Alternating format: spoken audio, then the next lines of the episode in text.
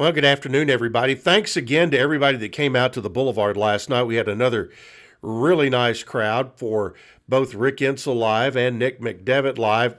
Had uh, four players on, two from the women, two from the men. Uh, a lot of pictures taken, a lot of autographs signed. If you haven't uh, been out to one of our radio shows, hope you'll do that next Monday night at 6 and 7 p.m.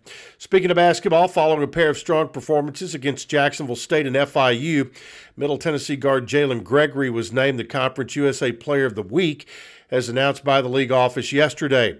Gregory, a junior from Lafayette, picked up her fourth career weekly accolade and second of the season. She was previously named Freshman of the Week twice in 2022. The sharpshooter helped lead the Raiders to a pair of Conference USA road wins over Jacksonville State and FIU to remain a perfect 6 0 to start league play. She logged 24 points, four rebounds, and four assists in Middle Tennessee's 66 45 win over Jacksonville State. And then the Lady Raiders, of course, went on the road and took on Conference USA previously unbeaten FIU. She went 5 of 9 from the field there, including 4 of 8 from beyond the arc to help the Lady Raiders to a 30 point win. Coming up on Saturday, Middle's women will take on Western Kentucky at the Murphy Center. On the men's side, Jestin Porter has been named the Conference USA Player of the Week. That was announced by the league yesterday as well. He averaged 25 points, five and a half rebounds, and two and a half assists while shooting 51.6% from the floor in a pair of Blue Raider victories.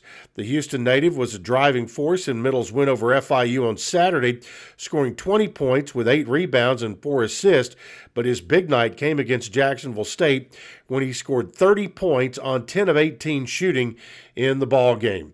This week, the Blue Raiders will travel to Western Kentucky on Saturday for a 7 p.m. tip off. So if you want to catch both games, you can do it. It will be 2 o'clock in Murfreesboro for the women, 7 o'clock in Bowling Green for the men. All right, football news. Middle Tennessee head football coach Derek Mason announced the hiring of Caitlin Manning as the program's chief of staff.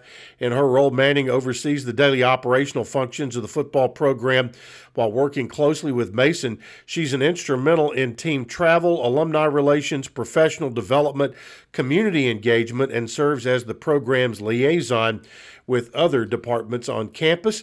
And it was nice to see her out at the basketball radio shows last night. Blue Raider baseball coach Jerry Myers has announced the team's captains for the 2024 season. They include catcher Briggs Rudder, infielder Gabe Jennings, outfielders Eston Snyder and Luke Vinson, and right handed pitchers James Sells and Kota Sato. They will all be the six captains for the Blue Raiders this year. Speaking of baseball, we're just three days away from the 51st annual Groundhog Day luncheon for Blue Raider baseball. A single $30 admission ticket will get you in there. Tables uh, of 10 are just 250 and of course tickets will go up 5 bucks uh, on the day of the event on Friday. Doors will open at 11 a.m., and the traditional menu consists of ham hocks, white beans, tomato salad, green onions, cornbread, chocolate cake, and ice cream. And that is all this Friday at the Student Union Building. And coming up on Thursday, we've got a big event at 1 o'clock. The men's and women's tennis outdoor tennis facility ribbon cutting will take place.